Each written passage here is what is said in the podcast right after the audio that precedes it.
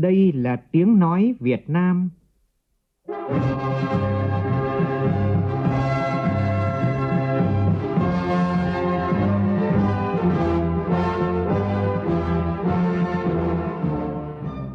là tiếng nói Việt Nam, phát thanh từ Hà Nội, thủ đô nước Cộng hòa xã hội chủ nghĩa Việt Nam.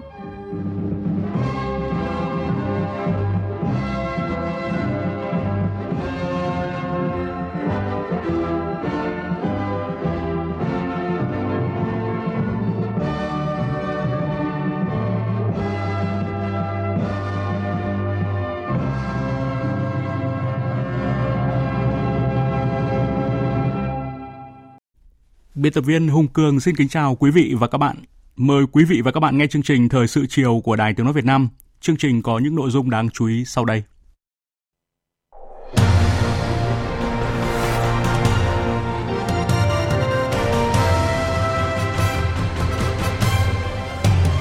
Tiếp Phó Chủ tịch cấp cao tập đoàn Boeing kiêm Chủ tịch Boeing toàn cầu, Thủ tướng Phạm Minh Chính đề nghị Boeing có chiến lược hợp tác đầu tư lâu dài và có chính sách ưu đãi đối với thị trường Việt Nam. Ủy ban Thường vụ Quốc hội nhất trí với sự cần thiết xây dựng luật chuyển đổi giới tính. Bộ Giáo dục Đào tạo khuyến cáo các thí sinh thi tốt nghiệp trung học phổ thông cần kiểm tra kỹ các thông tin đã đăng ký để kịp thời chỉnh sửa những sai sót trước thời điểm kết thúc là 17 giờ chiều mai. Không có lao động đi biển, chủ tàu cá ở Bà Rịa Vũng Tàu trồng chất khó khăn.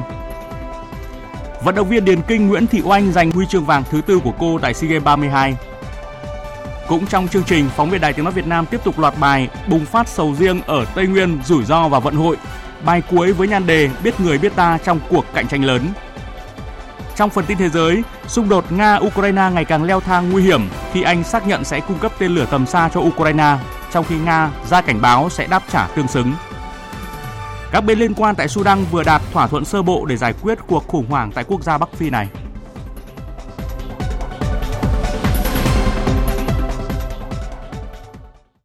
Bây giờ là nội dung chi tiết. Thưa quý vị và các bạn, hôm qua, Thủ tướng Chính phủ Phạm Minh Chính đã cùng đoàn đại biểu Việt Nam rời Labuan Bajo về nước, kết thúc thành công chuyến công tác tại Indonesia, dự hội nghị cấp cao ASEAN lần thứ 42.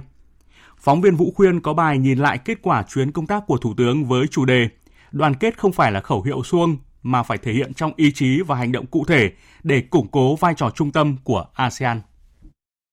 Trong hai ngày tại hội nghị, các nhà lãnh đạo ASEAN đã thống nhất nhiều định hướng quan trọng cho hợp tác ASEAN 2023 và những năm tới.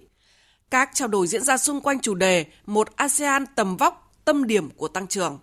Kết quả của hội nghị đã gửi đi nhiều thông điệp lớn, trong đó nhấn mạnh tinh thần đoàn kết, độc lập, tự cường và tự chủ chiến lược được phản ánh rõ nét trong phát biểu của các nước.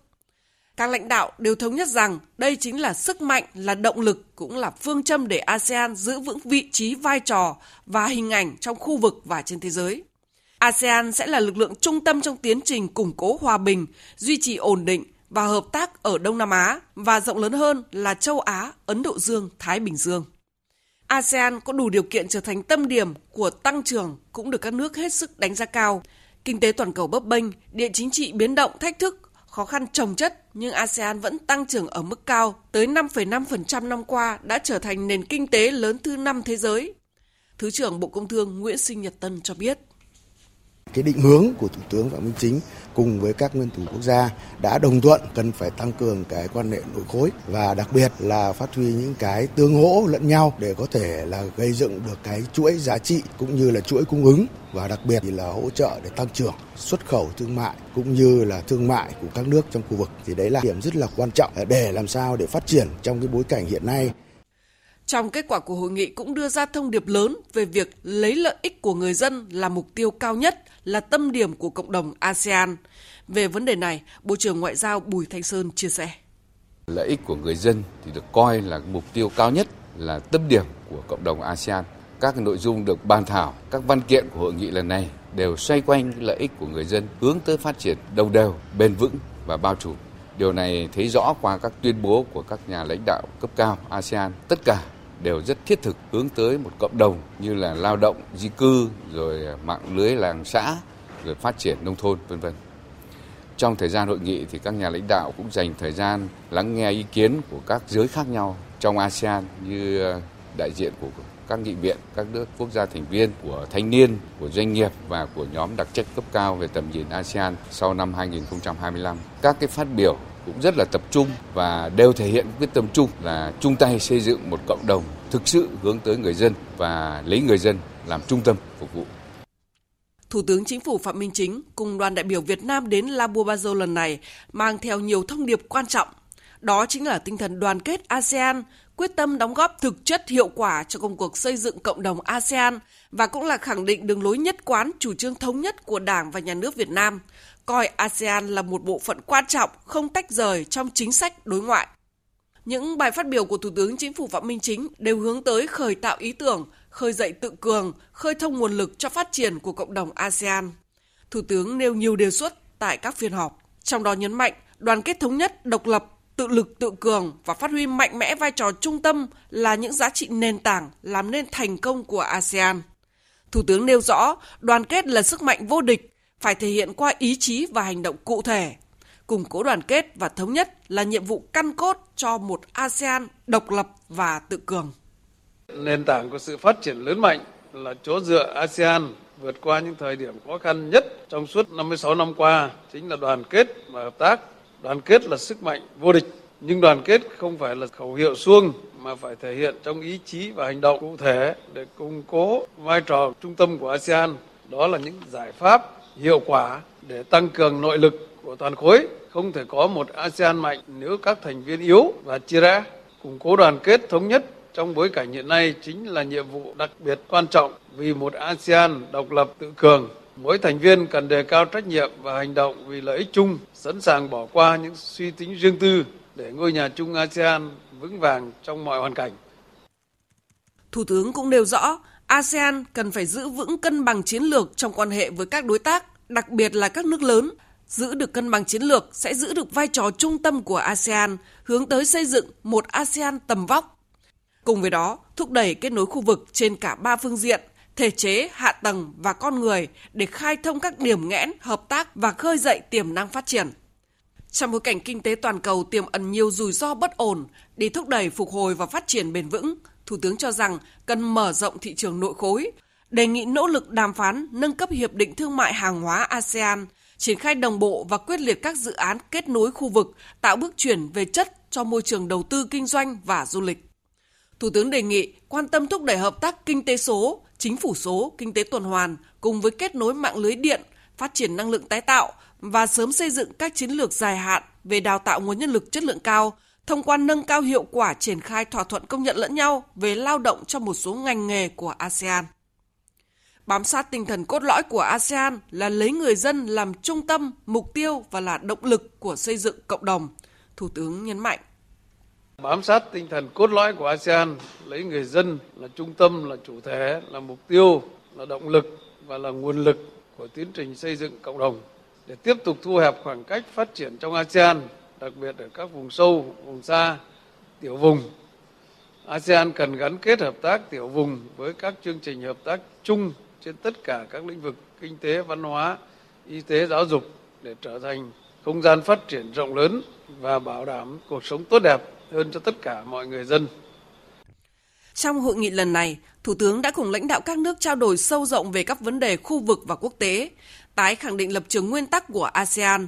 Thủ tướng nhấn mạnh bảo vệ hòa bình, ổn định, an ninh, an toàn tự do hàng hải và hàng không ở Biển Đông vừa là lợi ích, vừa là trách nhiệm của tất cả các nước, đề nghị thúc đẩy thực hiện đầy đủ và hiệu quả tuyên bố DOC và phấn đấu đạt được bộ quy tắc COC thực chất hiệu quả, phù hợp với luật pháp quốc tế và Công ước Liên Hợp Quốc về luật biển 1982.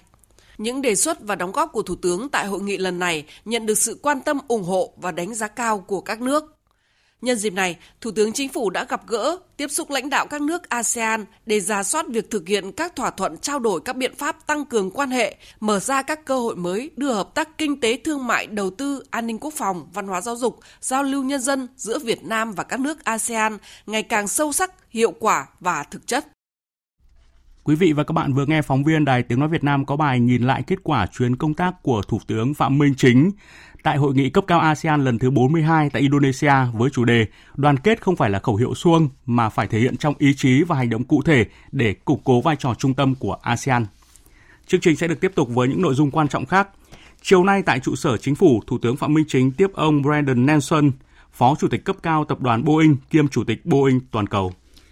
Thủ tướng khẳng định Việt Nam luôn coi Hoa Kỳ là một trong những đối tác quan trọng hàng đầu. Hoan nghênh Hoa Kỳ ủng hộ một Việt Nam độc lập tự cường và thịnh vượng. Việt Nam mong muốn thúc đẩy quan hệ đối tác toàn diện Việt Nam Hoa Kỳ ngày càng thực chất, ổn định, đi vào chiều sâu trên cơ sở tôn trọng độc lập chủ quyền, toàn vẹn lãnh thổ và thể chế chính trị của nhau, hướng tới nâng quan hệ lên tầm cao mới. Trong đó quan hệ kinh tế thương mại là trụ cột, là động lực thúc đẩy mạnh mẽ quan hệ đối tác toàn diện giữa hai nước. Cảm ơn Thủ tướng Phạm Minh Chính đã dành thời gian tiếp. Phó Chủ tịch cấp cao tập đoàn Boeing Brendan Nelson cho rằng Việt Nam có vị trí quan trọng trong khu vực ASEAN, là nền kinh tế đang có bước phát triển vượt bậc với thị trường sấp xỉ 100 triệu dân và đã ký kết hiệp định thương mại tự do với nhiều thị trường lớn trên thế giới. Do đó, Việt Nam có vị trí quan trọng đối với chiến lược kinh doanh của Boeing. Trong thời gian tới, Boeing sẽ tiếp tục mở rộng hợp tác đầu tư tại Việt Nam, góp phần thúc đẩy quan hệ hợp tác Việt Nam-Hoa Kỳ trên lĩnh vực kinh tế. Thủ tướng Phạm Minh Chính khẳng định, chính sách nhất quán của Việt Nam là duy trì ổn định chính trị, kinh tế và xã hội, phát triển nhanh, bền vững dựa trên khoa học công nghệ, đổi mới sáng tạo và chuyển đổi số, nâng cao chất lượng thể chế kinh tế thị trường, xây dựng nền kinh tế Việt Nam độc lập tự chủ và tích cực hội nhập quốc tế sâu rộng, hiệu quả. Thủ tướng đề nghị Boeing có chính sách ưu đãi đối với thị trường Việt Nam, tiếp tục hỗ trợ các hãng hàng không của Việt Nam trong việc xây dựng các kế hoạch phát triển đội tàu bay tầm nhìn chung và dài hạn. Boeing đáp ứng các đề xuất về thời hạn bàn giao tàu bay theo hợp đồng đã ký kết, cải thiện các điều kiện đàm phán hợp đồng mới. Boeing tiếp tục hỗ trợ trong các lĩnh vực an toàn hàng không, quản lý hoạt động bay và quản lý khai thác cảng hàng không, hỗ trợ phát triển hệ sinh thái hàng không tại Việt Nam, thiết lập thêm các cơ sở và đối tác cung cấp linh kiện, dịch vụ kỹ thuật, bảo hành, duy tu bảo dưỡng tại Việt Nam. Vào chiều nay tại nhà Quốc hội, Chủ tịch Quốc hội Vương Đình Huệ đã tiếp Ủy viên Bộ Chính trị, đại biểu Quốc hội, thành viên Hội đồng Nhà nước Cuba, Tổng thư ký Hội Liên hiệp Phụ nữ Cuba Teresa Amare Bue, đang dẫn đầu đoàn đại biểu Hội Liên hiệp Phụ nữ Cuba sang thăm làm việc tại nước ta. Tin của phóng viên Lê Tuyết. Tại buổi tiếp, Chủ tịch Quốc hội Vương Đình Huệ khẳng định, Đảng, Nhà nước và nhân dân Việt Nam luôn coi trọng, gìn giữ và thúc đẩy mối quan hệ đặc biệt Việt Nam-Cuba trên các kênh Đảng, Quốc hội, Chính phủ và giao lưu nhân dân. Việt Nam luôn là người bạn thủy chung của Cuba, luôn sát cánh cùng các đồng chí Cuba anh em, ủng hộ, hỗ trợ lẫn nhau, cùng chia sẻ kinh nghiệm xây dựng, bảo vệ và phát triển đất nước trong điều kiện tình hình quốc tế diễn biến phức tạp như hiện nay. Tin tưởng Cuba sẽ giành được thắng lợi to lớn trong công cuộc xây dựng, phát triển đất nước. Việt Nam rất thấu hiểu những khó khăn của Cuba hiện nay, luôn luôn sát cánh và sẵn sàng hỗ trợ, chia sẻ với Cuba trong mọi khả năng của mình. Chủ tịch Quốc hội đánh giá rất cao vai trò hoạt động của Hội Liên hiệp Phụ nữ Cuba và cá nhân Tổng thư ký Teresa trong việc thúc đẩy thực hiện bình đẳng giới, bảo đảm quyền lợi ích của phụ nữ Cuba trong đời sống chính trị, kinh tế xã hội. Đặc biệt, tỷ lệ nữ trong Bộ Chính trị, Ban chấp hành Trung ương, Quốc hội, Chính phủ, Hội đồng Nhân dân của Cuba đều rất cao, là điều mà Việt Nam cần học tập kinh nghiệm. Chủ tịch Quốc hội cho rằng trong giai đoạn hiện nay, việc tăng cường quan hệ hữu nghị hợp tác, trao đổi kinh nghiệm, học tập lẫn nhau giữa phụ nữ hai nước là hết sức quan trọng. Đồng thời khẳng định luôn ủng hộ và sẽ tạo mọi điều kiện thuận lợi nhất để tăng cường hợp tác giữa phụ nữ hai nước cả về quy mô, phạm vi. Mong muốn phụ nữ hai nước tăng cường hợp tác trên các diễn đàn khu vực và quốc tế, nhất là tại Liên đoàn Phụ nữ Dân chủ Thế giới mà hai nước đều là thành viên. Thông tin với Chủ tịch Quốc hội về các hoạt động trong chuyến thăm của đoàn đại biểu Hội Liên hiệp Phụ nữ Cuba, Tổng thư ký Teresa cho biết đoàn đã hội đàm với Hội Liên hiệp Phụ nữ Việt Nam, làm việc với nhóm nữ đại biểu Quốc hội Việt Nam và các cơ quan tổ chức liên quan, thăm một số địa phương với chương trình làm việc hết sức ý nghĩa. Tổng thư ký Teresa cũng cho biết, tại Cuba không có bất cứ rào cản nào về mặt pháp lý hay chính sách gây khó khăn cho phụ nữ tham gia mọi lĩnh vực, mọi công việc. Song nêu thực tế vẫn tồn tại khoảng cách về bình đẳng giới trong một số lĩnh vực, nhất là về kinh tế. Tổng thư ký Teresa mong muốn tăng cường hợp tác với Việt Nam, nhất là về kinh nghiệm, hành động thực tế để tạo điều kiện cho phụ nữ tham gia các hoạt động kinh tế nhiều hơn. Hai bên còn dư địa lớn để tiếp tục mở rộng hợp tác liên quan đến việc bảo vệ, bảo đảm, thực hiện các quyền, lợi ích hợp pháp chính đáng và sự tiến bộ của phụ nữ. Tiếp tục chương trình phiên họp 23 sáng nay cho ý kiến về báo cáo quyết toán ngân sách nhà nước năm 2021. Ủy ban Thường vụ Quốc hội chỉ rõ việc tồn quỹ ngân sách hiện nay là 900.000 tỷ là cao và đề nghị cần quản lý sử dụng hiệu quả nguồn quỹ tồn này. Phóng viên Lại Hoa phản ánh.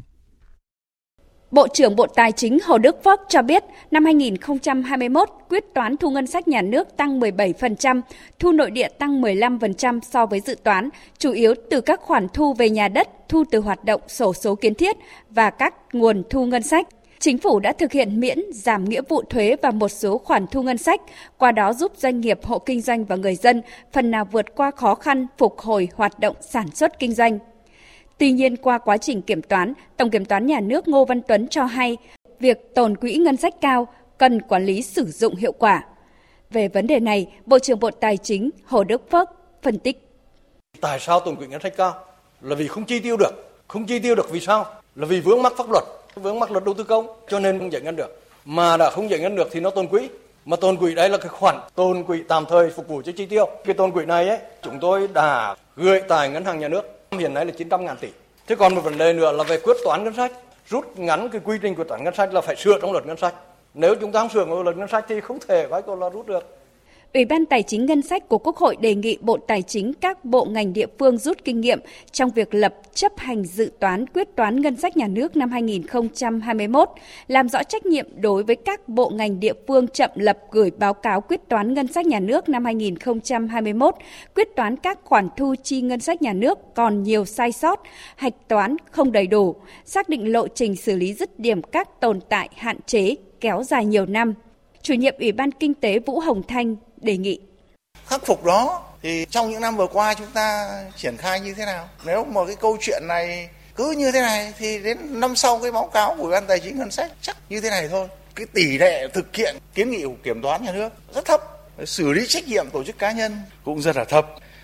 Ủy ban Thường vụ Quốc hội đề nghị Bộ Tài chính Kiểm toán Nhà nước, Ủy ban Tài chính Ngân sách của Quốc hội tiếp tục phối hợp thống nhất số liệu, đánh giá đúng tình hình trước khi đưa ra Quốc hội, đặc biệt là nhiều bất cập trong quản lý điều hành sử dụng ngân sách kéo dài nhiều năm chưa được khắc phục.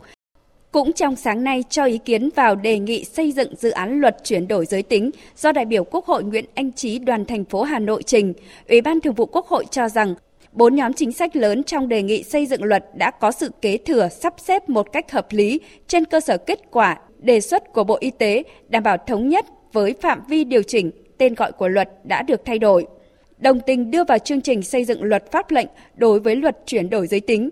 Tuy nhiên, Ủy ban Thường vụ Quốc hội đề nghị cân nhắc đối với chính sách về xác nhận giới tính đối với các trường hợp đã thực hiện can thiệp y học để chuyển đổi giới tính trước ngày luật chuyển đổi giới tính có hiệu lực.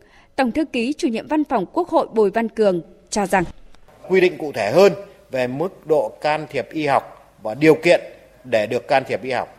Hai là làm rõ sự cần thiết quy định tuổi được thực hiện can thiệp y học.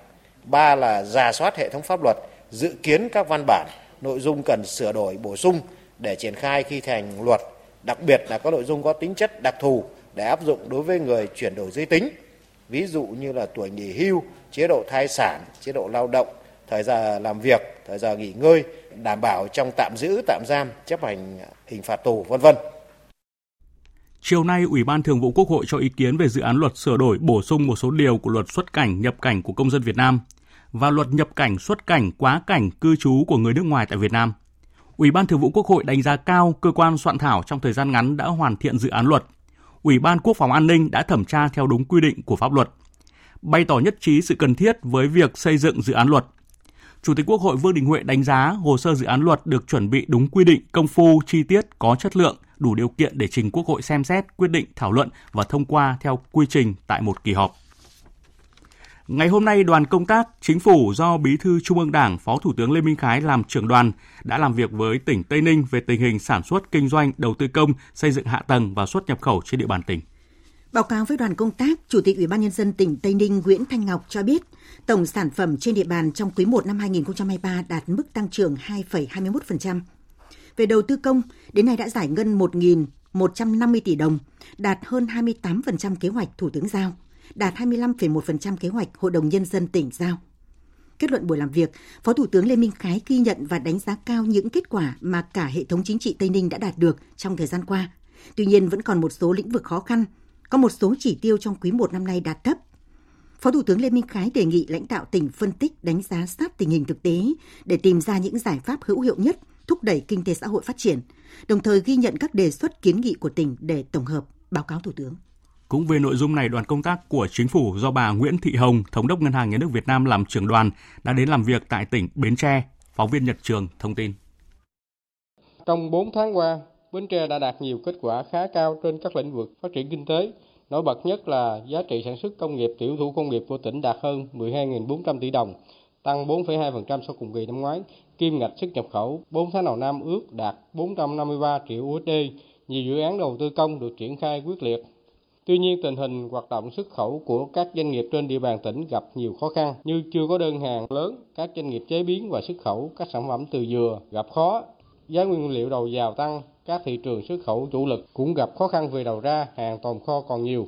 Lãnh đạo tỉnh Bến Tre kiến nghị chính phủ chỉ đạo các bộ ngành, trung ương hỗ trợ địa phương đầu ra sản phẩm nông nghiệp, nhất là trái dừa khô và con tôm, tiếp cận vốn tín dụng và các chính sách ưu đãi khác để phát triển sản xuất kinh doanh sau đại dịch. Công tác thu hút đầu tư và đầu tư công, xúc tiến thương mại, hỗ trợ thực hiện trình tự thủ tục, triển khai các dự án đầu tư xây dựng nhà ở thương mại, khu đô thị, Phát biểu tại buổi làm việc, Thống đốc Ngân hàng Nhà nước Việt Nam Nguyễn Thị Hồng kiến nghị Bến Tre cần khẩn trương hoàn thành quy hoạch theo kết luận của Thủ tướng Chính phủ, thực hiện các giải pháp nhằm cơ cấu lại nền kinh tế phù hợp với thực tế địa phương, ứng dụng công nghệ cao vào các sản phẩm chủ lực của tỉnh đáp ứng thị trường trong nước và xuất khẩu. Riêng phát triển ngành công nghiệp cần quan tâm chế biến sâu, phát triển hạ tầng khu công nghiệp để thu hút đầu tư, phát triển hài hòa giữa phát triển kinh tế xã hội gắn với môi trường quốc phòng an ninh, xây dựng tốt cơ chế chính sách mở đường cho phát triển kinh tế xã hội, tăng cường công tác đối ngoại, đối thoại giải quyết khó khăn vướng mắt kịp thời cho người dân và doanh nghiệp. Những kiến nghị của địa phương đoàn công tác đã ghi nhận và tổng hợp trình chính phủ và gửi các bộ ngành có liên quan để cùng quan tâm tháo gỡ. Hôm nay, Bộ trưởng Bộ Xây dựng Nguyễn Thanh Nghị và đoàn công tác của chính phủ cũng làm việc với tỉnh Bình Dương. Sau khi nghe các ý kiến báo cáo, trong vai trò trưởng đoàn, Bộ trưởng Nguyễn Thanh Nghị lưu ý trong lĩnh vực xây dựng, tỉnh cần thúc đẩy và quản lý quy hoạch, ra soát các cấp độ quy hoạch để điều chỉnh, bổ sung kịp thời để thống nhất và đồng bộ làm cơ sở thu hút đầu tư. Bên cạnh đó, Bình Dương cần lập quy hoạch không gian ngầm. Trong phát triển nhà ở, đặc biệt là nhà ở xã hội, Bình Dương cần phát huy thế mạnh, kinh nghiệm để thực hiện đề án đầu tư xây dựng ít nhất 1 triệu căn hộ nhà ở xã hội cho đối tượng thu nhập thấp, công nhân khu công nghiệp trong giai đoạn từ năm 2021 đến năm 2030 và tham gia gói tín dụng 120.000 tỷ đồng của chương trình cho vay nhà ở xã hội, nhà ở công nhân, cải tạo xây dựng lại chung cư cũ, về những khó khăn, tổ công tác sẽ báo cáo chi tiết lên Thủ tướng để tìm cách tháo gỡ. Và cũng tại Bình Dương, theo phản ánh của phóng viên Thiên Lý, mặc dù thời điểm này các doanh nghiệp đang đối diện với nhiều khó khăn, thách thức, nhưng ở Bình Dương, nhiều doanh nghiệp vẫn nỗ lực duy trì việc làm và chăm lo đời sống vật chất, tinh thần cho người lao động. Trong khi nhiều lao động ngành may mặc ở Bình Dương bị giảm giờ làm, mất việc do doanh nghiệp thiếu đơn hàng, thì hơn 2.400 công nhân công ty trách nhiệm hữu hạn Tessalation Bình Dương – tại khu công nghiệp V-Ship 1 vẫn có việc làm ổn định 8 giờ mỗi ngày. Để làm được điều này, ban giám đốc công ty không dậm chân tại chỗ mà nỗ lực tìm thị trường mới, tìm đơn hàng thay vì chỉ phụ thuộc vào thị trường xuất khẩu châu Âu. Bà Nguyễn Thị Kim Chi, trưởng phòng nhân sự công ty trách nhiệm hữu hạn Tessellation Bình Dương chia sẻ, cũng nhờ có đơn hàng mới mà công ty vẫn đảm bảo được việc làm và có thêm kinh phí chăm lo cho công nhân. Chăm lo đời sống cho công nhân lao động của mình thông qua các bữa ăn rồi thông qua là ổn định thu nhập có nghĩa là mình sẽ đảm bảo là giờ làm và đơn hàng cho công nhân lao động. Thêm nữa là công đoàn phối hợp với ờ, các bộ phận của công ty thì ờ, sẽ biết được những công đoàn viên nào đang gặp khó khăn bệnh hiểm nghèo thì mình mình sẽ trích những cái quỹ của công đoàn. Cái thứ hai là kêu gọi các công đoàn viên sẽ hỗ trợ còn tại công ty trách nhiệm hữu hạn AG Vina, chuyên sản xuất ba lô túi sách ở thành phố Thuận An, tỉnh Bình Dương, sau khi thị trường xuất khẩu sang nước bị đóng băng, công ty đã nỗ lực tìm thêm được các đơn hàng xuất sang Nhật Bản, Mỹ. Từ thương hiệu đã xây dựng được, công ty cũng dễ dàng có được một số đơn hàng để duy trì hoạt động nhà máy, ổn định việc làm cho hơn 1.150 công nhân với mức lương trung bình 7 triệu đồng một tháng. Ông Nguyễn Lê Trí, trưởng phòng quản lý nhân sự, công ty trách nhiệm hữu hạn AG Vina cho biết, cùng với ổn định công việc, đảm bảo chế độ phúc lợi, tăng thu nhập, thì việc tạo môi trường làm việc an toàn cũng là cách để công nhân gắn bó lâu dài. Chúng tôi cũng chủ động trong các cái vấn đề mà chăm lo đến an toàn và vệ sinh à, lao động cho toàn thể anh chị công nhân của công ty và bằng các hoạt động cụ thể à, làm sao hoạt động sản xuất là luôn luôn là phải được an toàn và đặt cái trọng tâm sức khỏe của người lao động là trên hết Đặc biệt trong tháng này là thời tiết rất là nóng, chúng tôi cũng đang à, tổ chức để mà cải tạo lại cái cơ sở vật chất để cho chị em công nhân làm việc trong cái môi trường tốt đẹp nhất. Chia sẻ khó khăn với người lao động, đặc biệt là người mắc bệnh hiểm nghèo, tai nạn lao động, các cấp công đoàn tỉnh Bình Dương cũng đã chủ động chăm lo từ ngân sách tỉnh, ngân sách công đoàn và từ nguồn vận động với phương châm. Tất cả đoàn viên người lao động đều được công đoàn chăm lo, hỗ trợ. Ngoài việc thăm tặng hàng ngàn phần quà, từ đầu năm 2023 đến nay, tổ chức công đoàn ở Bình Dương còn vận động các đơn vị mở những gian hàng giảm giá, gian hàng không đồng để công nhân mua sắm, ký kết với các cơ sở y tế chăm sóc sức khỏe miễn phí cho trường hợp người lao động khó khăn. Bà Nguyễn Kim Loan, Chủ tịch Liên đoàn Lao động Bình Dương khẳng định, tổ chức công đoàn luôn là chỗ dựa vững chắc cho đoàn viên công đoàn, công nhân. Công đoàn làm hết sức để công nhân vượt qua khó khăn, có thêm động lực cùng doanh nghiệp phát triển tổ chức công đoàn cũng đã chủ động phối hợp với lại các cái chủ doanh nghiệp để có những cái chính sách chăm lo tốt nhất cho người lao động trong cái điều kiện là người lao động đã à, bị ảnh hưởng rất là nặng nề trong cái cơn bão giá cũng như là dịch bệnh covid vừa qua trong cái tháng công nhân này chủ doanh nghiệp có những cái chương trình à, cảm ơn người lao động tri ân người lao động có những cái đóng góp lâu năm cho doanh nghiệp và chúng tôi là ở tổ chức công đoàn rất là trân trọng những cái đóng góp của doanh nghiệp như thế. Cùng chia sẻ khó khăn với công nhân, hiện nay nhiều chủ nhà trọ ở Bình Dương cũng tiếp tục giảm tiền trọ cho người ở trọ từ 10 đến 30%. Ban điều hành các khu phố ở Bình Dương cũng đang thống kê danh sách công nhân khó khăn ở các khu trọ để vận động tặng lương thực thực phẩm, nhu yếu phẩm theo tinh thần lá lành đùm lá rách. chung tay hành động, tháo gỡ thẻ vàng IUU.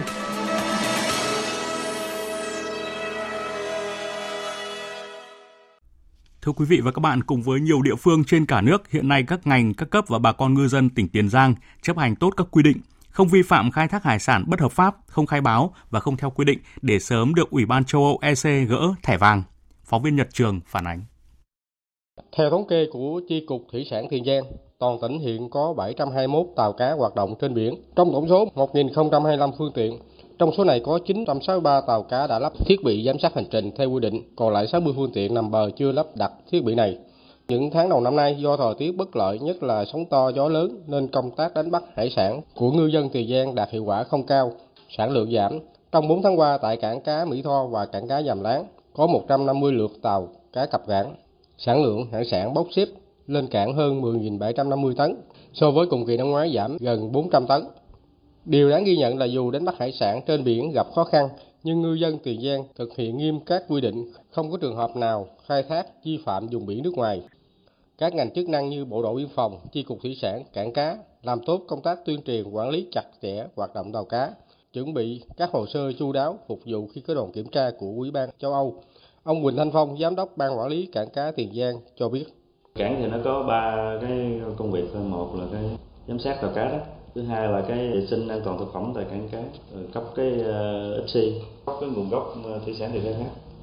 Ba nội dung đó là mình làm tốt hồ sơ rồi chuẩn bị tinh thần rồi rồi cái sẵn sàng. Thì chi cục thủy sản với biên phòng rồi đó là, là tổ chức mấy cái đợt tuyên truyền vừa rồi thì tuyên truyền cho người dân người ta hiểu đó là Tại Bà Rịa Vũng Tàu, ngư trường cạn kiệt, giá nguyên liệu tăng giờ không còn là nỗi lo chính của chủ tàu đánh bắt xa bờ và thay vào đó là khó khăn trong việc tìm bạn thuyền đi biển. Thu nhập thấp, công việc vất vả, nhiều rủi ro đã khiến cho nhiều lao động nghề cá bỏ tàu lên bờ kiếm việc khác. Ghi nhận thực tế của phóng viên Lưu Sơn. Bạn ở đây nó đòi giá cao, qua cò nhiều chứ. Bây giờ nó chỉ đi làm công ty mà cái gì nó cũng lên chứ đâu phải là một thứ đâu. Tại bạn không mượn là người ba chục, thì trong đó 14, 15 người, hoài hơn tỷ mới chạy chứ đâu chúng tôi phải gom góp lại đậu nhiều khi đậu cái tàu đó bao nhiêu ngày, tìm ra bao bao nhiêu người đó đi. Mà chưa chắc khi mà nó mượn tiền xong mà nó bước xuống tàu xong rồi mà chạy ra khỏi cửa, rồi nó nhảy nước lúc nào cũng không hay nữa. Đi làm ăn bây giờ nó ngư dân, bà con chúng tôi bây giờ nó khó khăn trong cái vấn đề đó rất là khó khăn do là bạn không có kinh, kinh tế người ta cuộc sống nhân viên người ta không đủ đi làm mình không có bạn mình đi bắt buộc mình phải để bờ một ngày mà có hai trăm ngàn rồi hỏi thì sao mà đủ mà cái lợi phí cho gia đình vợ con người ta để sinh sống người ta đi học bộ hành khó khăn quá có thể là tương lai nghĩ tới à, chuyện à, nằm bờ đó là chia sẻ của các chủ tàu cá xa bờ ở Bà Rịa Vũng Tàu. Trước mọi chuyến biển mới, chủ tàu phải chạy vài khắp nơi để kiếm đủ bạn thuyền. Nhiều chủ tàu cho biết từ tháng 10 năm 2021 đến nay, do không tìm được lao động đi biển nên một số chủ tàu cho tàu nằm bờ. Nguyên nhân dẫn đến tình trạng khan hiếm lao động đi biển là thu nhập của người đi biển ngày càng giảm, công việc lại nặng nhọc, nhiều rủi ro. Chủ yếu làm đêm khuya, người lao động dần bỏ biển lên bờ đi làm phụ hồ, công nhân, vừa thu nhập ổn định, vừa gần gia đình. Theo Sở Nông nghiệp và Phát triển Nông thôn tỉnh Bà Rịa Vũng Tàu, hiện số tàu cá của tỉnh đã giảm 20% và số lượng lao động tương ứng cũng giảm theo. Thêm vào đó, đi biển vốn là nghề truyền thống có tính chất cha truyền con nói. Những năm gần đây, con em ngư dân được đầu tư học hành nhiều ngành nghề khác nên rất ít theo nghề biển. Thống kê chỉ còn khoảng 10% lao động nghề biển là người địa phương, còn lại đến từ các tỉnh khác nên lại càng bấp bênh. Theo ông Lâm Văn Hồng, Chủ tịch Ủy ban Nhân dân huyện Long Điền, thông thường sau chuyến biển, chủ tàu trừ tất cả chi phí, số tiền còn lại sẽ chia cho bạn thuyền theo tỷ lệ thỏa thuận. Nhưng gần đây, giá nguyên liệu tăng cao, nguồn hải sản hạn chế nên bạn thuyền yêu cầu trả công theo tháng hoặc theo chuyến và thu nhập cũng không cao. Nói chung là hiện nay là phụ thuộc rất nhiều về cái thuyền viên. Bà con ngư dân mình đó là chắc chắn là chưa có mạnh dạng đi biển bởi vì cái giá cả rồi cái ngư trường nó nào cũng thiếu thuyền viên. Bà con người dân người ta lấy nước đá rồi ta chuẩn bị hết. Với lại bạn bè ngoài miền trung miền bắc chưa có đầy đủ nhưng mà chưa có đi thôi. Theo nhiều chuyên gia, về lâu dài, các địa phương cần tính đến việc quy hoạch vùng đánh bắt, hỗ trợ ngư dân phát triển công nghệ đánh bắt chuyên nghiệp hiện đại. Làm được như vậy, ngư dân sẽ chọn đúng chủng loại hải sản đánh bắt, bảo vệ được nguồn lợi hải sản. Ngành chức năng cũng cần có kế hoạch ổn định giá cả và nguồn thu mua, góp phần tăng thu nhập cho lao động nghề biển. Thưa quý vị và các bạn, như phóng viên Đài Tiếng Nói Việt Nam đã phản ánh trong các chương trình thời sự trước, diện tích trồng sầu riêng ở Tây Nguyên bùng nổ đang làm thay đổi cơ cấu nông nghiệp ở khu vực theo hướng chưa từng xảy ra trước đây. Ở hướng tích cực, việc gia tăng trồng cây sầu riêng đang giúp mục tiêu giảm diện tích cà phê trở thành hiện thực.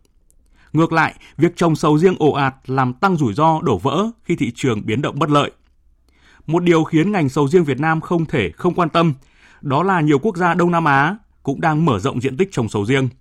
Thậm chí Trung Quốc, một quốc gia có mùa đông lạnh cũng nỗ lực lớn để phát triển loại trái cây nhiệt đới này. Tiếp tục loạt bài bùng phát sầu riêng ở Tây Nguyên, rủi ro và vận hội, phóng viên Đài Tiếng Nói Việt Nam có bài viết Biết người biết ta trong cuộc cạnh tranh lớn, gây dựng sầu riêng Tây Nguyên thành một ngành hàng bền vững trong cơ cấu nông nghiệp của khu vực. Mời quý vị và các bạn cùng nghe. Anh Trương Quang Tỉnh, xã Pương Rang, huyện Crong Búc, tỉnh Đắk Lắk là kỹ sư nông nghiệp có nhiều năm gắn bó với các vùng trồng sầu riêng, cung cấp các giải pháp nông học cho nhiều chủ farm. Theo anh, nghề này đang có sự cạnh tranh rất lớn giữa các quốc gia, nên đòi hỏi liên tục cập nhật kiến thức và kinh nghiệm. Vì vậy, anh cùng các cộng sự và đối tác đã đến những vùng trồng sầu riêng lớn ở Đông Nam Á để học hỏi.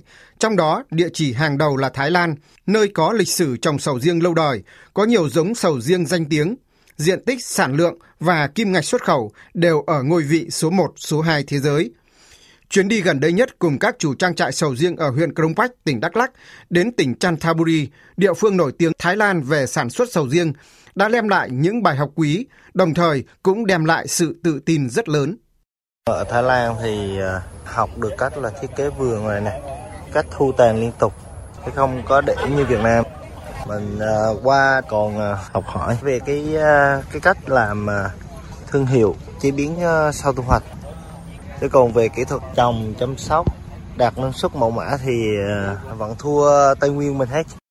Tuy vậy, theo bà Nguyễn Thị Thành Thực, Ủy viên Thường vụ Ban chấp hành Hiệp hội Nông nghiệp số Việt Nam, dù có được lợi thế năng suất cao và chi phí sản xuất thấp, nhưng Tây Nguyên lại yếu thế vì chi phí logistics rất lớn. Đặc thù của thu mua nông sản đó là chợ đường. Chanthaburi của Thái Lan, chợ đường bề ngang nó rộng độ khoảng độ 150 mét. Xe vẫn chạy ở giữa nhưng hai bên nó là chợ, là xe container độ lên xuống. Thế nên ở mình là khi mà nó bị tắc đường ấy, thì logistics nó liên quan đến thời gian chờ đợi, liên quan đến xăng dầu, liên quan liên quan đến chạy điện. Chi phí thứ hai là nó bị hư hao sản phẩm. Cái nữa chi phí nữa đó là hao hụt tự nhiên.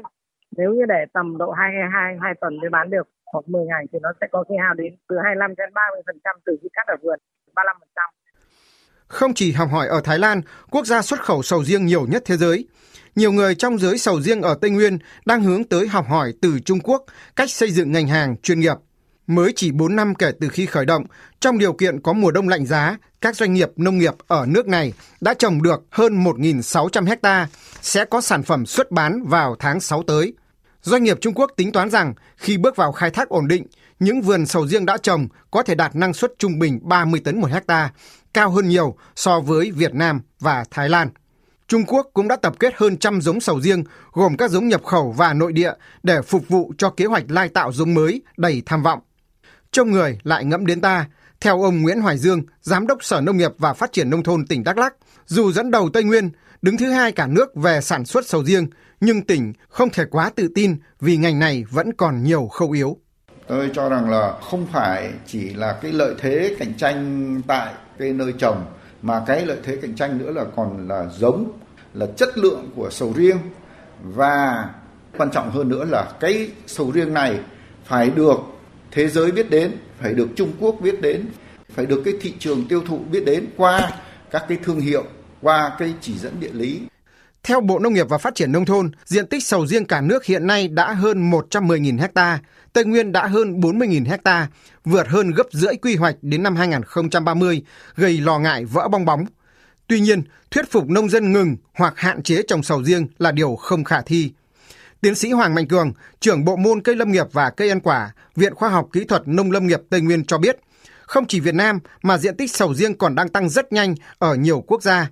Vì vậy, nên nâng cao năng lực ngành hàng bằng cách đồng bộ hóa từ quy trình sản xuất, phát triển thương hiệu và công tác thị trường. Chúng ta phải xác định lại, chúng ta sản xuất để bán cho thị trường nào. Ví dụ Trung Quốc hay là châu Âu hay là một số nước ở châu Mỹ. Và cái quy trình chúng ta hiện nay chúng ta đang áp dụng cho Việt Gap chúng ta đã biết rằng đối với Việt gáp chỉ có thể là tiêu chuẩn của Việt Nam đưa ra và các nước trên thế giới hầu hết người ta không không ờ, áp dụng Việt gáp này. Việc chúng ta thực hiện Euro Gáp trên cả hai loại cây sầu riêng trong cà phê là điều rất tốt và trong tầm tay chúng ta làm được. Sầu riêng đang cho giá trị kinh tế tỷ đô, nhưng với quy mô sản xuất tăng rất nhanh ở nhiều quốc gia, nhanh hơn nhiều so với tốc độ mở rộng của thị trường, tình trạng khủng hoảng của ngành hàng này chỉ là vấn đề sớm hay muộn. Trước mắt, các tỉnh Tây Nguyên vẫn đang khai thác tốt vận hội lớn do thị trường nhập khẩu lớn nhất thế giới đã mở cửa, để nhanh chóng xây dựng sầu riêng thành ngành hàng tỷ đô mới của khu vực. Học hỏi điều hay của thế giới và củng cố lợi thế của riêng mình, ngành hàng sầu riêng của Tây Nguyên tự tin sẽ tiếp tục lớn mạnh. Quý vị và các bạn vừa nghe bài cuối trong loạt bài Bùng phát sầu riêng ở Tây Nguyên rủi ro và vận hội do nhóm phóng viên Đài Tiếng Nói Việt Nam thường trú khu vực Tây Nguyên thực hiện. Chương trình sẽ được tiếp tục với những thông tin khác. Theo quy định của Bộ Giáo dục Đào tạo, thời gian cho các học sinh lớp 12 đăng ký dự thi tốt nghiệp trung học phổ thông năm 2023 sẽ kết thúc vào 17 giờ chiều mai. Bộ Giáo dục Đào tạo khuyến cáo các thí sinh cần kiểm tra kỹ các thông tin để đăng ký kịp thời chỉnh sửa những sai sót nếu có. Phóng viên Minh Hường thông tin. Năm nay, các thí sinh có 9 ngày để đăng ký dự thi tốt nghiệp trung học phổ thông từ ngày 4 tháng 5 đến 17 giờ ngày 13 tháng 5. Các thí sinh đang học lớp 12 thực hiện đăng ký trực tuyến trên hệ thống quản lý thi của Bộ Giáo dục và Đào tạo hoặc đăng ký trực tiếp, còn các thí sinh tự do thì đăng ký thi trực tiếp tại các điểm đăng ký do Sở Giáo dục và Đào tạo quy định.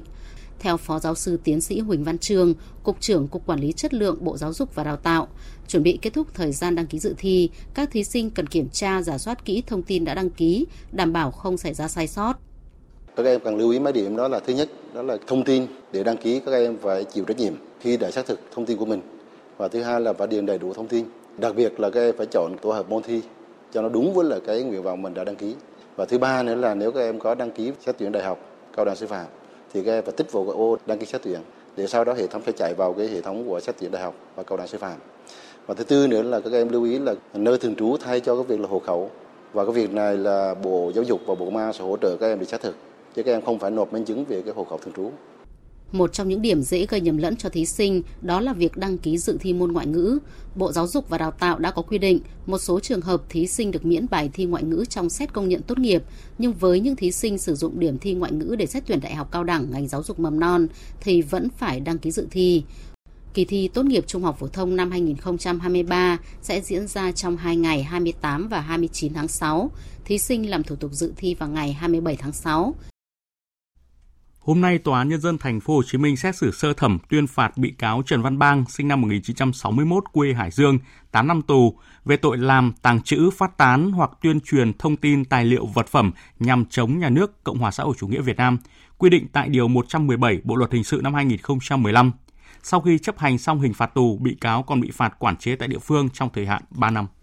Theo nội dung vụ án, từ năm 2016 đến tháng 5 năm 2021, Trần Văn Bang đã sử dụng 3 tài khoản Facebook gồm Trần Bang, Bang Trần và Trần George để soạn thảo, đăng tải 39 bài viết có nội dung tuyên truyền, xuyên tạc, phỉ báng, nói xấu chính quyền nhân dân, thông tin sai sự thật, gây hoang mang trong nhân dân, xuyên tạc kêu gọi tẩy chay việc tổ chức bầu cử đại biểu Quốc hội Việt Nam, kêu gọi đa nguyên đa đảng. Bang còn có hành vi tàng trữ nhiều tài liệu sách báo, trong đó có 4 cuốn tài liệu có nội dung tuyên truyền chống phá nhà nước Cộng hòa xã hội chủ nghĩa Việt Nam, phá hoại khối đại đoàn kết toàn dân tộc, tuyên truyền kích động chiến tranh xâm lược, gây hận thù giữa các dân tộc, nhân dân các nước, kích động bạo lực, xuyên tạc sự thật lịch sử, phủ nhận thành quả cách mạng, vu khống xúc phạm dân tộc, xúc phạm uy tín của cơ quan tổ chức và danh dự nhân phẩm của cá nhân, xúc phạm danh nhân, anh hùng dân tộc, lãnh tụ, xúc phạm uy tín danh dự của Đảng Cộng sản Việt Nam, kích động bạo lực, truyền bá tư tưởng phản động, có thông tin bịa đặt, sai sự thật, xúc phạm nghiêm trọng danh dự, uy tín của Tòa án Nhân dân, lực lượng Công an Nhân dân. Hội đồng xét xử nhận định có đủ căn cứ xác định bị cáo đã phạm vào tội danh quy định tại Điều 117 Bộ Luật Hình sự 2015. Hành vi của Trần Văn Bang là rất nghiêm trọng và nguy hiểm cho xã hội, đã xâm phạm đến an ninh quốc gia, cần phải được xử lý nghiêm mới có tác dụng giáo dục đối với bị cáo và răn đe phòng ngừa chung. Trong quá trình điều tra và tại phiên tòa, bị cáo khai báo quanh co không thể hiện sự ăn năn hối cải. Tuy nhiên, tòa án đánh giá bị cáo đã lớn tuổi, bản thân có bệnh, phạm tội lần đầu nên xem xét giảm nhẹ một phần hình phạt thể hiện sự khoan hồng của pháp luật. Trong vụ án này, đối với các đối tượng Phạm Thị Đoan Trang và Phạm Trí Thành có hành vi soạn thảo, biên tập, phát hành và tặng cho Trần Văn Bang một số tài liệu có nội dung vi phạm pháp luật. Hiện nay cơ quan an ninh điều tra công an thành phố Hà Nội đã khởi tố điều tra đối với Trang về tội tuyên truyền chống nhà nước Cộng hòa xã hội chủ nghĩa Việt Nam và đối với Thành về tội làm tàng trữ, phát tán hoặc tuyên truyền thông tin tài liệu, vật phẩm nhằm chống nhà nước Cộng hòa xã hội chủ nghĩa Việt Nam. Đối với Trần Thị Biết, Nguyễn Đình Vinh và Vũ Ngọc Sửu, tuy có biết Bang sử dụng các tài khoản Facebook mang tên Trần Bang và Bang Trần như Biết, Vinh và Sửu cũng không biết, không giúp sức cho Bang trong việc đăng tải các bài viết có nội dung xấu nêu trên nên không xử lý hình sự. Cập nhật thông tin thể thao đáng chú ý tại SEA Games 32.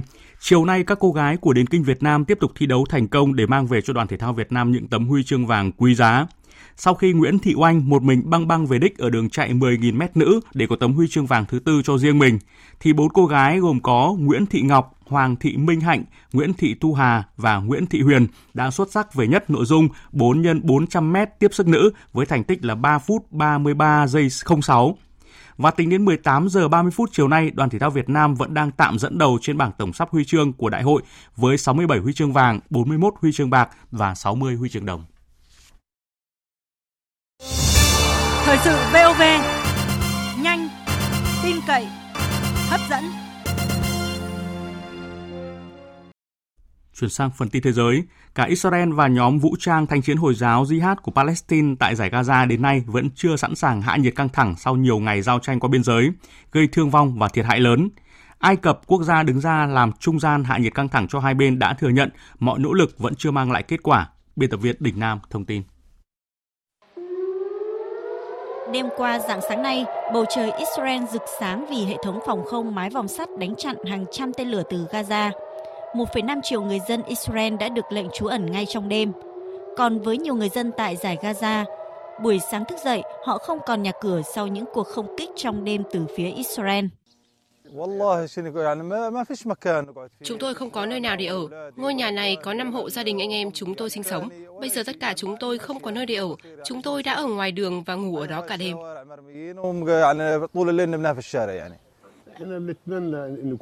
Chúng tôi hy vọng đạt được một thỏa thuận ngừng bắn để có thời gian chăm sóc vết thương cho mọi người.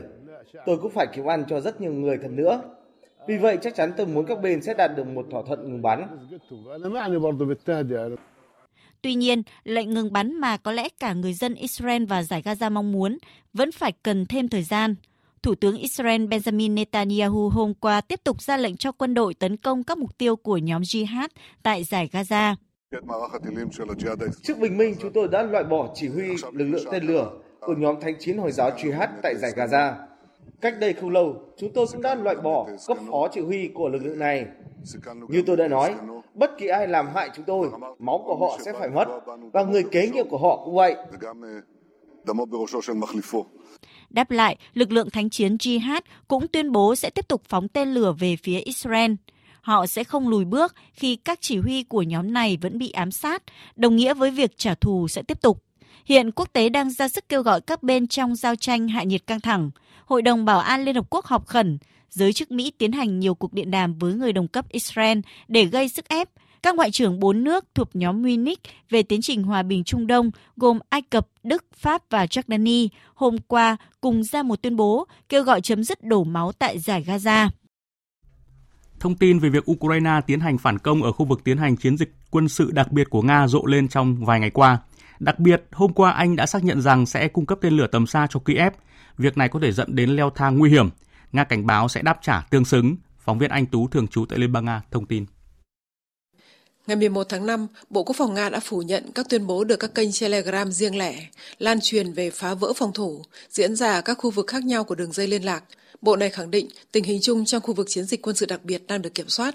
Trong diễn biến liên quan, người đứng đầu Bộ Quốc phòng Anh Ben Wallace xác nhận tên lửa hành trình Storm Shadow sẽ được chuyển giao cho Kiev.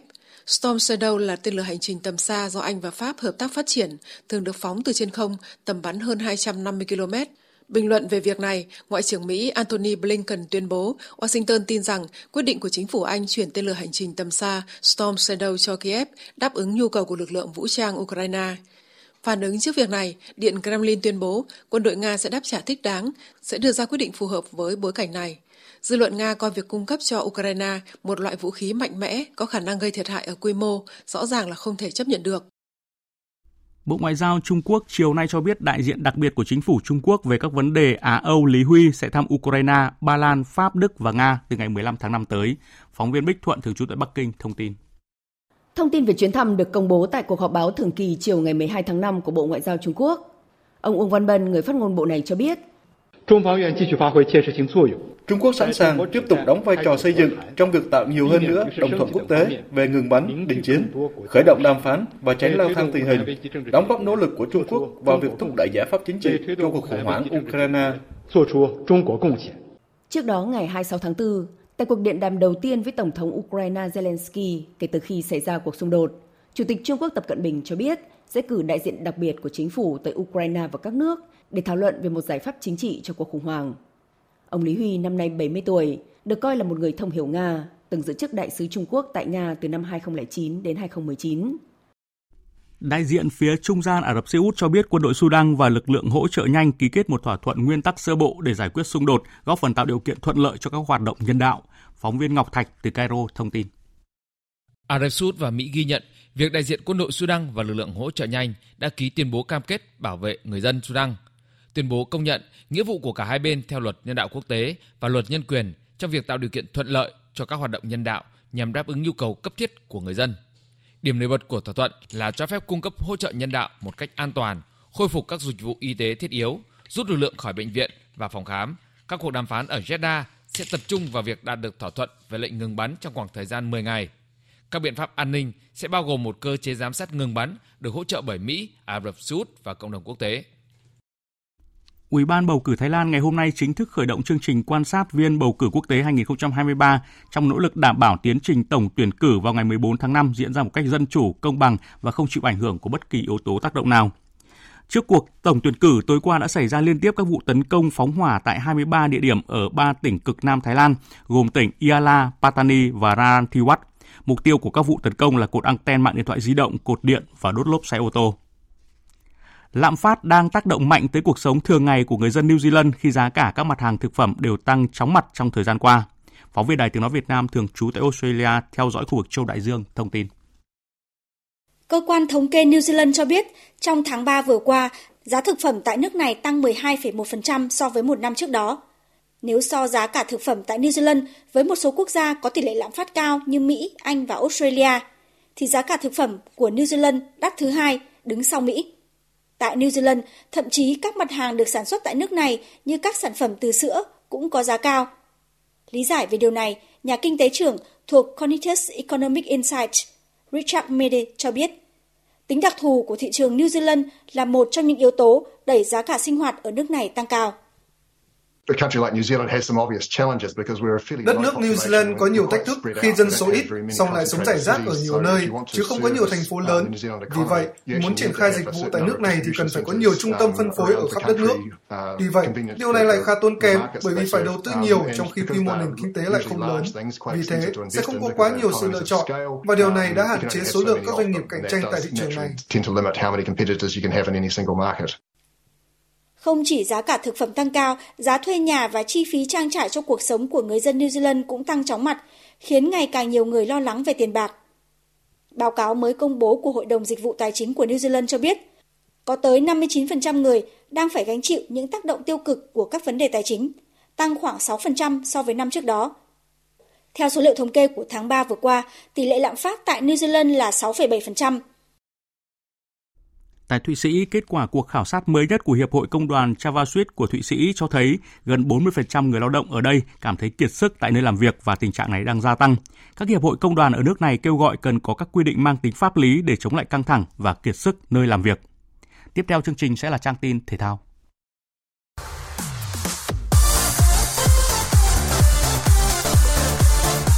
Nhật ký SEA Games 32 Nhật ký SEA Games 32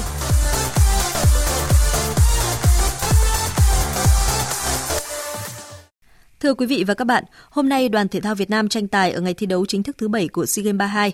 ủ su tiếp tục là môn mở hàng huy chương vàng khi Nông Văn Hữu dẫn đầu ở nội dung tổng hợp Nam Đao Nam Côn. Vận động viên Việt Nam đạt 9,67 điểm ở bài thi Nam Đao và 9,673 điểm ở bài thi Nam Côn. Đây là thành tích vượt trội của vận động viên trẻ quê Lạng Sơn bởi ở kỳ SEA Games trước, Nông Văn Hữu chỉ đạt huy chương đồng. Hầu như ai đi theo cũng áp lực hết nhưng mà một phần mình chiến đấu vì đất nước và chiến đấu vì màu cờ sắc áo của mình làm sao cho xứng đáng nhất khi mà mình được mặc lên trên người mình cái áo của Việt Nam và được khoác trên mình cái cờ của Việt Nam thì thi đấu làm sao xứng đáng với cái cờ và cái niềm mong mỏi của mọi người gửi đến em. Ở các nội dung tán thủ, đội tuyển USU Việt Nam giành liên tiếp 4 huy chương vàng trong buổi chiều nay. 4 huy chương vàng đó thuộc về Nguyễn Thị Lan hạng 48 kg nữ, Bùi Trường Giang hạng 60 kg nam, Trương Văn Trưởng hạng 65 kg nam và Đinh Văn Bí hạng 70 kg nam. Ở môn điền kinh, màn thể hiện của vận động viên Nguyễn Thị Oanh trên đường chạy 10.000m nữ có lẽ được nhiều người chờ đợi nhất. Không phụ sự mong đợi của nhiều người hâm mộ thể thao nước nhà để cán đích đầu tiên với thành tích 35 phút 11 giây 53. Qua đó lần thứ tư bước lên bục nhận huy chương vàng ở SEA Games 32. Đáng chú ý, 10.000m không phải là cự ly sở trường của Nguyễn Thị Oanh và đây cũng là lần đầu tiên cô đăng ký nội dung này ở SEA Games. Với 4 huy chương vàng, Nguyễn Thị Oanh cũng là vận động viên giàu thành tích nhất của điền kinh Việt Nam ở đại hội lần này. Ở môn taekwondo, ba vận động viên Phạm Quốc Việt, Nguyễn Thiên Phụng và Nguyễn Trọng Phúc giành huy chương vàng nội dung quyền tiêu chuẩn đồng đội nam. Trong khi đó ở môn đấu kiếm, vận động viên Vũ Thành An không thể bảo vệ huy chương vàng nội dung kiếm chém nam khi thua đối thủ người Thái Lan với tỷ số 14-15. Giành ngôi nhì bảng B, U22 Việt Nam sẽ đối đầu với U22 Indonesia tại bán kết bóng đá nam SEA Games 32. Trong buổi họp báo trước trận diễn ra trưa nay, huấn luyện viên Philip Chuze cho biết U22 Việt Nam đang có sự tự tin trước khi gặp U22 Indonesia để tranh vé vào chung kết. U22 Việt Nam đang có được sự tự tin lớn. Ở giải đấu này, một nửa đội mới chỉ có ở độ tuổi U20. Họ có tài năng nhưng còn thiếu kinh nghiệm thi đấu ở một giải đấu lớn như SEA Games. Vì thế, tôi luôn cố gắng truyền đạt sự tự tin cho đội. Trận đấu giữa đội tuyển U22 Việt Nam và U22 Indonesia sẽ được Đài Tiếng Nói Việt Nam tường thuật trực tiếp trên sóng VOV2 từ lúc 15 giờ 45 phút chiều mai. Mời quý vị và các bạn chú ý đón nghe. Trong khi đó, vào lúc 19 giờ tối nay, đội tuyển nữ Việt Nam sẽ gặp chủ nhà Campuchia ở trận bán kết môn bóng đá nữ SEA Games 32. Đánh giá về đối thủ, huấn luyện viên Mai Đức Trung cho biết. Chúng tôi cũng đã xem đội Campuchia thi đấu ở trong cái bảng à, B vừa qua. Nói là chúng tôi đánh giá rất là cao. Các bạn có một cái ờ, lực lượng vận động viên rất là đồng đều và đặc biệt tôi đánh giá là cái sức mạnh rất là tốt, có tầm vóc. Có thể là đôi lúc ờ, có những cái phối hợp thì chưa tốt trong chiến thuật thôi, nhưng mà phải nói là các bạn tiến bộ rất là nhiều và rõ nét. Và lối chơi cũng là phối hợp, đôi lúc cũng quả chuyển hướng đá dài. Chúng tôi đánh giá Campuchia rất là cao, không khác gì đội Thái Lan và Myanmar cũng như là Philippines. Dự báo thời tiết Phía Tây Bắc Bộ có mưa rào và rông rải rác, riêng khu Tây Bắc cục bộ có mưa vừa mưa to, gió nhẹ. Nhiệt độ từ 21 đến 29 độ, có nơi dưới 20 độ. Phía Đông Bắc Bộ có mưa rào và rông vài nơi, riêng khu vực đồng bằng và ven biển, đêm và sáng có mưa rào rải rác và có nơi có rông, gió Đông Bắc cấp 2, cấp 3. Trong mưa rông có khả năng xảy ra lốc, xét, mưa đá và gió giật mạnh. Nhiệt độ từ 21 đến 29 độ, vùng núi có nơi dưới 20 độ. Khu vực từ Thanh Hóa đến Thừa Thiên Huế, đêm có mưa, mưa vừa và rông. Cục bộ có mưa to đến rất to, ngày có mưa rào và rông rải rác, gió nhẹ. Nhiệt độ từ 21 đến 28 độ, phía Nam 28 đến 31 độ. Khu vực từ Đà Nẵng đến Bình Thuận, phía Bắc có mưa rào rải rác và có nơi có rông. Phía Nam, đêm có mưa rào và rông vài nơi, ngày nắng, gió nhẹ. Nhiệt độ từ 24 đến 34 độ. Tây Nguyên có mưa rào và rông vài nơi. Riêng chiều và tối có mưa rào rải rác và có nơi có rông, gió nhẹ. Nhiệt độ từ 21 đến 33 độ. Nam Bộ có mưa rào và rông vài nơi. Riêng chiều và tối có mưa rào rải rác và có nơi có rông, gió nhẹ. Nhiệt độ từ 24 đến 34 độ, có nơi trên 34 độ. Khu vực Hà Nội đêm và sáng có mưa, mưa rào rải rác, gió đông bắc cấp 2, cấp 3, nhiệt độ từ 22 đến 29 độ. Dự báo thời tiết biển, Vịnh Bắc Bộ có mưa rào và rải rác có rông. Trong mưa rông có khả năng xảy ra lốc xoáy và gió giật mạnh. Gió Đông Bắc cấp 4, cấp 5. Vùng biển từ Quảng Trị đến Quảng Ngãi có mưa rào và rông rải rác. Tầm nhìn xa trên 10 km, giảm xuống từ 4 đến 10 km trong mưa. Gió Đông đến Đông Nam cấp 3, cấp 4. Khu vực Bắc Biển Đông và khu vực quần đảo Hoàng Sa thuộc thành phố Đà Nẵng có mưa rào rải rác và có nơi có rông ở phía Tây. Tầm nhìn xa trên 10 km, giảm xuống từ 4 đến 10 km trong mưa, gió đông cấp 4. Khu vực giữa Biển Đông, khu vực Nam Biển Đông và khu vực quần đảo Trường Sa thuộc tỉnh Khánh Hòa có mưa rào và rông vài nơi, gió nhẹ. Vùng biển từ Bình Định đến Ninh Thuận, vùng biển từ Bình Thuận đến Cà Mau, vùng biển từ Cà Mau đến Kiên Giang và Vịnh Thái Lan có mưa rào và rông vài nơi, gió nhẹ. Những thông tin thời tiết vừa rồi đã kết thúc chương trình Thời sự chiều nay của Đài Tiếng Nói Việt Nam. Chương trình hôm nay do nhóm biên tập viên Hùng Cường, Hoàng Ân, Nguyễn Hằng cùng phát thanh viên Minh Nguyệt và kỹ thuật viên Thanh Tùng phối hợp thực hiện. Chịu trách nhiệm nội dung Nguyễn Vũ Duy.